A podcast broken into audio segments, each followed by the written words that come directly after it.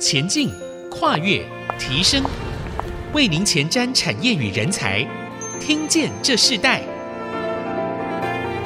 欢迎收听《听见这世代》节目，我是主持人郭兰玉。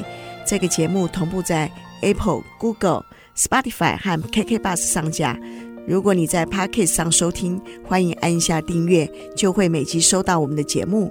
收听是越来越方便。喜欢我们的节目，也欢迎到以上的收听平台评五颗星，并留下你的心得，给我们支持与鼓励。面对改变快速的时代，不论是科技、产业、文化、教育，都在不断的前进和进步。人才培育也越发的重要，要如何引导下一代的高素质的国际人才，并能在国际间不落人后，为孩子选择一个能够接轨国际的学习环境，是现代家长非常重视的一个课题。台中的常春藤国际学校 ICA，他们有国际化的环境、精致化的教学，并且多元化的社团活动啊，可以帮助孩子们发掘并培育他们的天赋的启发，追求梦想。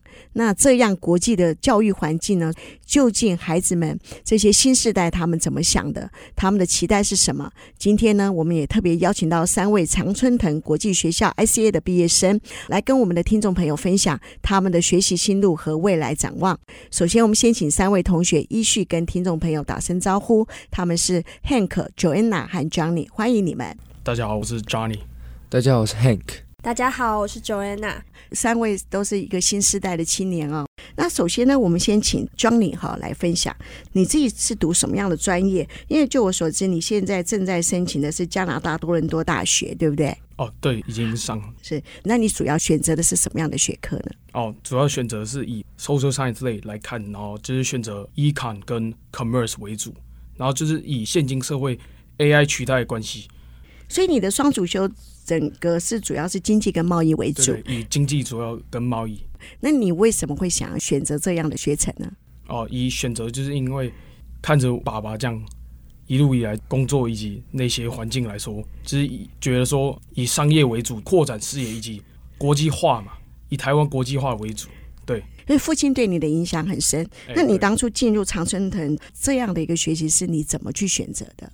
啊，这样来说就是以国小毕业到现在都是就读美国学校，就是其他县市的美国学校。然后近几年以申请大学为主的时候，就是想说转回来台中离家近一点。那你为什么会选择加拿大呢？哦，因为以近几年来看，想说美国偏乱嘛，然后英国也是不错的选择，就是那时候以英国跟加拿大为主，但加拿大也很多朋友在那，然后也较安全。哦，是，那呃，我们接下来请 Hank 来分享哈。其实你已经 ICA 毕业之后，已经在英国念书了，你自己主修什么？我现在主修国际商业系。而我为什么会选择这个系，是因为像刚 Johnny 有讲的，嗯，我也希望我能把我学到的东西带回台湾，然后把国际商业嘛，那就是看能不能创业或者是去公司上班，让世界能够看到台湾，然后把台湾的好就带给全世界看。当初你自己选择国际学校，最重要是父母希望你这样念，还是你自己有一个自己的一个理想计划呢？嗯、当初进去国际学校的时候是国一嘛，所以其实也没有什么特别的想法。那我就觉得台湾的学制有点太压抑了，那我不如去去看别的学习环境。那去别的学习环境，发现 ICA 其实我国一国二读的也不错，那我就继续读下去。嗯，所以你进入到 ICA 国际学校的时候，你那时候你就想要做国际商业这样的学习，还是你经过一个什么样的过程？呃，我国中的时候就没有什么志向嘛，就想说读个商。那我到高一的时候，我渐渐发现我对国际新闻啊，或者是国际的事物非常的有兴趣，然后也常常就是暑假或寒假的时候到处飞，所以就觉得说，那不如读个国际商业系。现在也毕竟只读一年，我也不能特别说什么，但我觉得，嗯，跟我一开始想象的没有差太多，那就是一直往我的理想在往前走。你一开始就选择英国吗？嗯，我一开始其实申请了蛮多的学校的，我有申请美国、新加坡、英国、澳洲、加拿大的学校，因为当初我还不确定自己想去哪里读，最后选择英国是因为美国没有特别吸引我，所以我最后选择去英国。哎呀、yeah，好，那我们接下来就要访问 Joanna 了，你自己想要申请的学系是什么？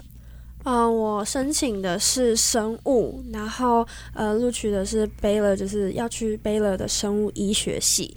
对，那选择美国是因为我国小毕业就跟爸爸到美国去念书。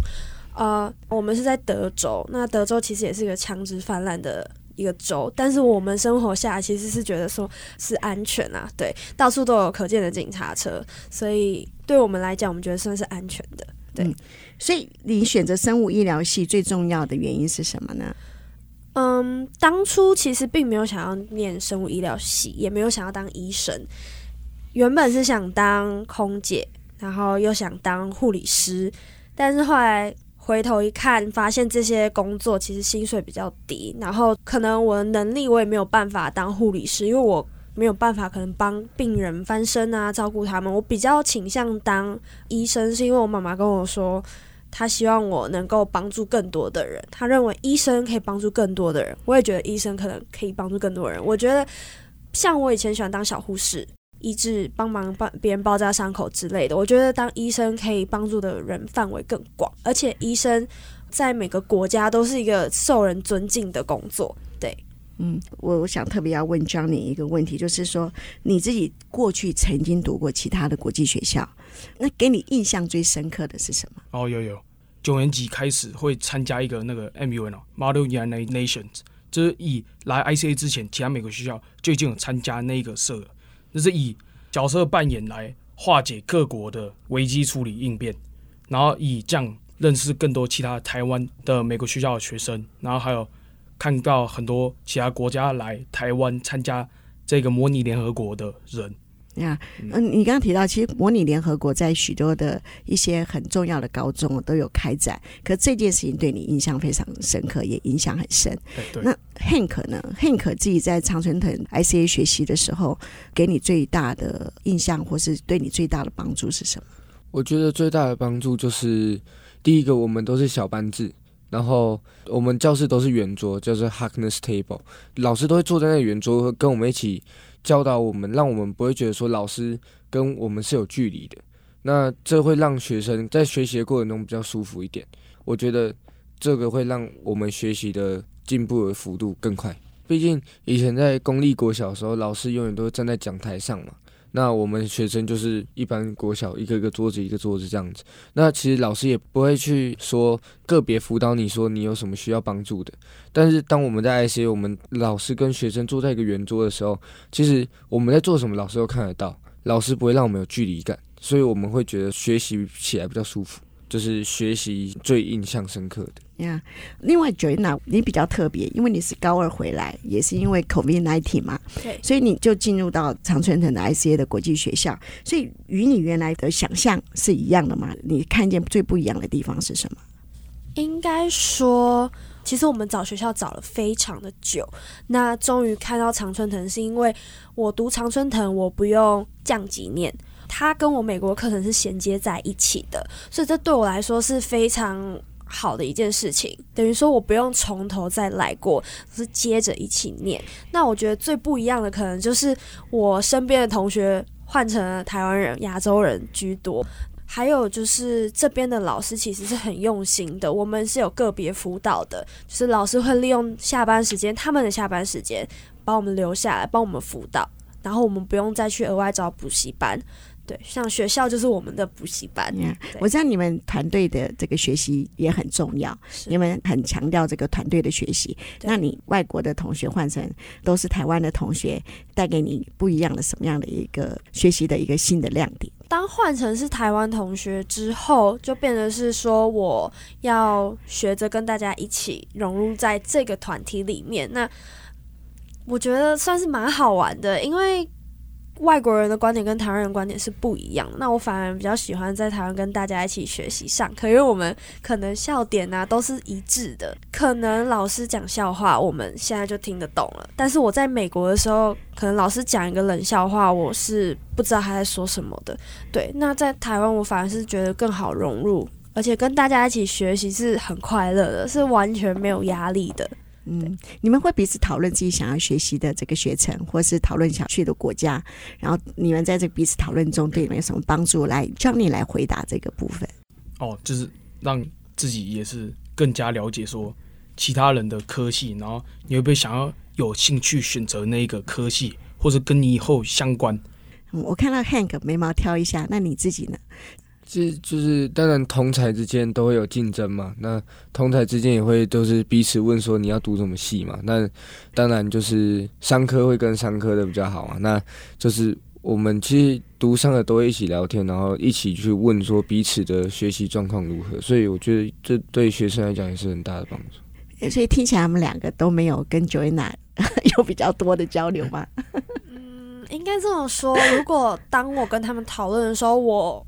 的重点会是抓在为什么他会选择这个学校，为什么他会念这个科系，是因为家里的关系呢，还是因为真的是自己所喜欢的？那我可能跟大家真的是比较不一样哦，我是特例，我念的科系就是比较冷门一点点的。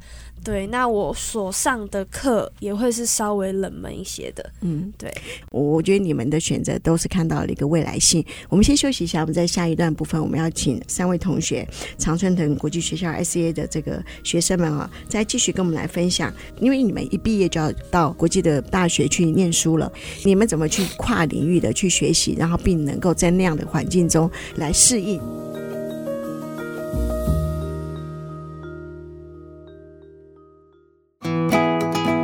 回到听见这时代，我是主持人郭兰玉。今天在听见这时代节目现场，我们邀请到了三位来宾呢，都是非常年轻的新世代哦。他们是常春藤国际学校 ICA 的应届毕业生和已经毕业一年的学生。在我们现场的有 Hank、Joanna 和 Johnny。在一开始的时候，我想先请呃 Hank 来谈一下，你自己怎么去自我学习、自我管理，呃，让你在这个自由学习的过程当中里头，哦、你发现你自己可以这么做，而且你。可以在学习过程中专注再专注。其实我觉得每件事情都是要，就是你有跌过一跤，你就学得到。就像我一到 ICA，其实我父母亲就没有很管我说我想做什么或想不想写作业什么的。所以其实我从国一到国三都是处于一个就是每天都在玩的状态。但是就是像国外的高中体制是四年嘛，他们会从九年级的成绩开始看到十二年级。那我开始有自我管理观念的时候，是我在十年级的时候，因为十年级的时候，我有去，嗯，就是看我九年级的成绩，看看我能申请到什么大学。我发现，哇，我九年级的成绩真的是不太能看，所以我就觉得说，那可能是我玩得太多了。然后加上跟学校的老师讨论之后，我就是说，那我是不是应该收敛一点？然后呢，让我的高中其他三年的成绩能够渐渐的往上拉。那我觉得说，嗯。在自我管理的过程中，还有学校一直在旁边一直辅导我，让我学习说快速的从每天都在玩变到取一个平衡点。嗯，那那个过程中你经历最大的挑战是什么？其实第一个就是我会发现我渐渐的，就是别的同学已经都会一些特别的东西，可是我都不会。那这会让我就是觉得说同才之间竞争，我要变得更好嘛。那我就是更加努力，然后就是追上他们，把以前玩的呃错失掉的东西补回来。其中一个例子就是，平常我嗯晚上的时候可能我会去同学家玩，但是自从跟呃学校的顾问讨论之后，我其实嗯从高一开始我会留在学校跟呃比较需要加强的科目会跟老师一对一的辅导，然后加上每天辅导的话，其实我很快就把我的进度整个补上。嗯，那所以自我管理的学习其实是一个一个醒悟的感觉，醒悟的感觉，对，对不对？你真的专注的时候，这个学科对你反而不是一个困难，对。但是是你自己要调整，你自己想要念书这件事才是最重要的。那 Joanna 呢？你是从美国回到呃台湾在念 ICA，那你自己有一个什么样的一个学习过程，然后学习自我管理的学习模式呢？我从国中开始，其实就有在做自我管理的练习。那因为在爸爸带领下，所以我们变得说时间管理是做得算比较好。因为我们就是按照我们自己的步调走，但是同时也有在玩跟学习之间找到那个平衡点。所以当我进到 ICA 的时候，我不会觉得说我要重新开始，我反而觉得说我又回到了一个我最熟悉的环境去做学习。所以那个平衡点其实。对我来讲是蛮好抓的，对。嗯，在小学的时候是一个填鸭式的教育，转到一个呃比较自由学习的环境中，那时候你的最大的不一样的感受是什么？当从填鸭式教育变成的是一个很自由环境的时候，其实会有一点抓不住。对，因为你会忽然间觉得我好自由，我放学以后再也不用去什么课外补习班，你变成是自己要认真念书学习。当开始变自我管理的时候，我会花更多的时间在学习上面，因为我觉得我如果今天没有补习班了，我会变得跟不上人家，那我自己就要再更努力一点，去赶上别人的脚步。当别人都在玩，可是我却在学习的时候，其实我就会觉得哦，我比别人还要快了，那我就不会落进度了。嗯，对。你刚刚说你的父亲手把手的教你，可以举一个真实实例，他怎么手把手的来带领你呢？其实。他从我们生活开始，呃，例如说，可能我们今天玩手机玩玩玩玩到说，他说你今天要帮我洗衣服，就玩到诶没洗了。他回来他就会跟你讲，你今天如果在别的地方生活，那你衣服都没有洗，那你之后要怎么穿？我不能永远帮你，所以他只能在旁边提醒我们，从旁边教我们。对，所以变成是说，我们从国一开始就学很多东西，就自己学的怎么煮饭，怎么。去洗衣服，就是在我自我管理的过程当中，爸爸算是一个很重要的角色。嗯，以前是所有东西都填好、命令好的方式来带领你。当你一旦自由的时候，像这样的提醒就很重要，因为青少年的成长过程中常常会在某一件事情上有过度。那 Johnny 呢？你自己从小就在美国学校的环境长大，然后你在这个自我探索当中，你怎么让自己转到你自己一个学习的目标里？哦，就是。也一样来说，middle school 七八年级六七八，就绝对是只有玩了，因为你也还不太懂说以后大学到底怎么样，然后应对什么事情，然后也以大学来说，最近几年大学要么看四年，要么看十到十二年级，所以九年级刚开始也是跟 Hank 讲的一样，大概在半混半读下去，读一读之后，十年级也是暑假快要到升到十年级之后，要发觉说。你真的要回归那种轨道加步道，才能申请到你所想要的大学。因为之前也有那个学长去读多伦多大学，读好像也是商业系，也是跟我讲说，你大概就要开始从这一个年级开始掌握到你所想要走的方向，然后以及那些 AP 的课可以先去修一修，然后大概看清楚之后，你想要哪一种商业模式还是那种方向来走，你才会得到你。一些想要的那种答案还有出路。那从一个过度开放到收敛的一个过程中，对你最困难的最大挑战是什么？哦，时间规划算是，其实好像也没有说多困难，但是有一些把我拉住，就是因为以前一定也要玩嘛，但你玩一玩也不可能说你再来读学校的东西。之后到要申请大学近四年，就会了解到说，真的是玩下去，就算你一边玩一边顾课业。但你还是不会想说，就你以后到底出路怎么办？然后你没办法去顾说你学校所学的那种领域以及教育内容，所以一个思维的改变反而是很重要的。那 Hank，我也问你另外一个问题，就是说，你认为一个国际学校要具备的特质是什么？我觉得一间国际学校最最需要的一个，当然就是国际学校的认证嘛，就是。我们既然在台湾能被称为一个国际学校，那我们当然就是要有国际学校认证，像 ICA 有那个 WASC 的国际认证。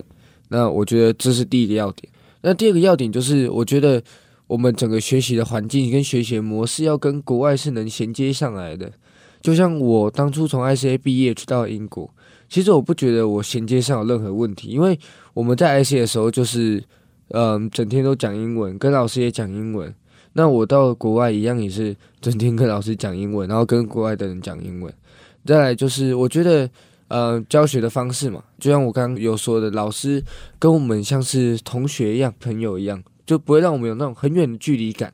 那这会让我们就是到了国外，其实不会去害怕跟老师做接触，因为当然你到国外，如果你有不会的，一定是要问。那我觉得，嗯，I C 让我觉得说，我到了国外，如果我直接这样问老师的话。不会有什么特别的问题，就是可能有些人会觉得害羞，有些人会觉得这样不好意思，或对老师没礼貌。但是我觉得说你不会，你就是问。那 ICA 也是教导我们，你不会就是问。所以我觉得这三个要点是国际学校里面就是最需要的。嗯，所以在你学习的过程中的时候，有国际交流的机会吗？有，我们在 ICA 的时候，我们有很多国际交流的机会，像是我们从国中到高中，篮球队、排球队、游泳队。呃，甚至像刚刚说模拟联合国我们都有出国比赛的经验。就像我曾经在国中的时候，我去过中国的厦门、重庆、澳门跟香港。当我们跟国外的国际学校做竞争的时候，我们可以跟别的国际学校的学生聊天。那我觉得这是一个非常好的交流方式。嗯，那在这个交流的过程当中，Johnny 可以回答一下说，你们自己的实作课程中有没有真实的运用在国际应对上？有，是有，像是很多 AP 你可以选择，像是 AP US Government，还是 AP Computer Gov，还是 AP Human Geo，就是呃 High School 四年来讲。我都是以 social studies 为主，因为我是觉得说，自从参加 M 语文之后，就是认识很多人，然后也讲一堆，然后也以国际观来说，都是看很开的，嗯，就是这样想说，以后未来趋势也是以国家跟国家之间的竞争，绝对不可是你一个独立的国家来往外拓展视野，绝对是国家之间的那种互相串联，就是我会看很久以后那种国际的视野。嗯，这是你期待的。那所以接下来你要出去念书的时候，你也希望在这个部分里头，可以在你的学习过程中真正的展现出来。对，好，那我们最后在这一段部分，我想请呃 Joanna 呃来谈一下，你认为一个国际人才最需要的能力是什么？嗯，其实我觉得语言吧，语言能力算是一个非常重要的。那在 ICA，我们就是已经本身就在英文环境里面生活，加上学校还有给予我们选择第二外语的，应该算第三外语了，因为我们已经会中文、英文了。那我们还有第三外语的选择权，学校有西班牙文、法文、呃日文。德文可以让我们选，像我本身自己是选择法文。那我觉得语言能力真的很重要，因为你不会这个语言，你踏出了国门，你就没有办法跟别人沟通了。所以 ICA 其实给我们很好的一个环境，让我们能够学习到不同的语言，去启发我们自己的那个兴趣，去找到你自己的天分吧。嗯，那你为什么会选择法文呢？法文，因为我其实一直都很喜欢法国。那 ICA 跟我上个学校不一样，是我们那个学校选择只有西文。那我自己是不能说我不喜欢，只是觉得我对那个没有兴趣。那我就很喜欢法国，就想去法国。所以我在 ICA 看到有法文以后，我就直接选下去，而且我也没有后悔，因为 ICA 的老师他是教的非常好，尤其是学校给我们这个环境，然后配给我们的师资是这么好。所以我在学习的过程当中也算是很顺利，有代表学校出去参加法语歌唱比赛，所以算是玩的很开心。好，我们先休息一下，我们在下一段部分，我们要继续请三位同学来跟我们谈哦，你们会在国外怎么伸展，回到对台湾的产业，甚至对呃台湾的这个人力的贡献，你们自己有什么样的想法？我们稍后回来。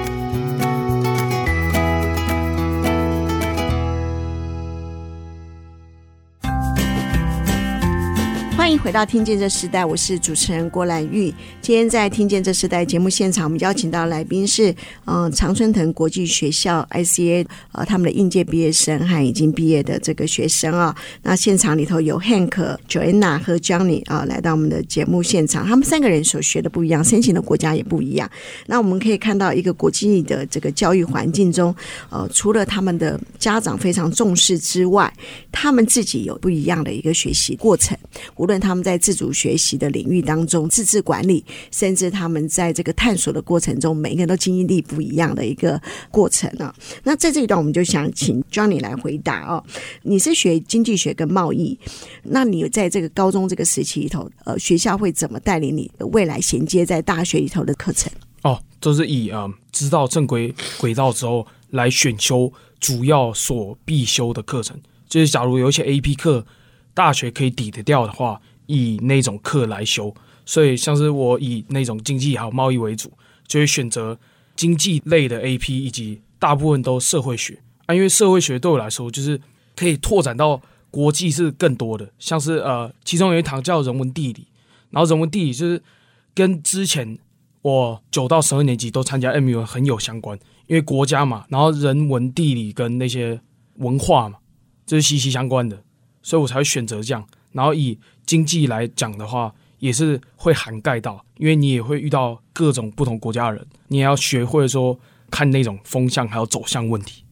所以你们已经几乎是参与到大学的课程了。你自己最喜欢什么样的课程内容？呃，以 AP 课主要为主的话，应该是 Human Geo、Human Geography，就是以我刚刚讲的那个人文地理，因为我算是以地理位置以及国家还有人类文化，算是一定有具备了解能力。因为 MUN 参加了那么多，然后也非常有兴趣，就是继续了解，还有更深入那些国家以还有人跟人之间不同国家的那种文化影响。嗯，这样的学习有改变你生活上的一些跟不管是同学的关系，甚至跟家人的关系，头有没有给你生命的成长？哦，应该是有的，因为像国际化，每一年都会跟家人出国，然后近几年都去走遍欧洲，然后都会了解当地文化和台湾有什么不同，然后就会在想说以后的趋势以及走向，还有国家国家之间的那种方面。嗯，今天访问 Johnny 的时候，我发现他常常想到很多的未来性啊。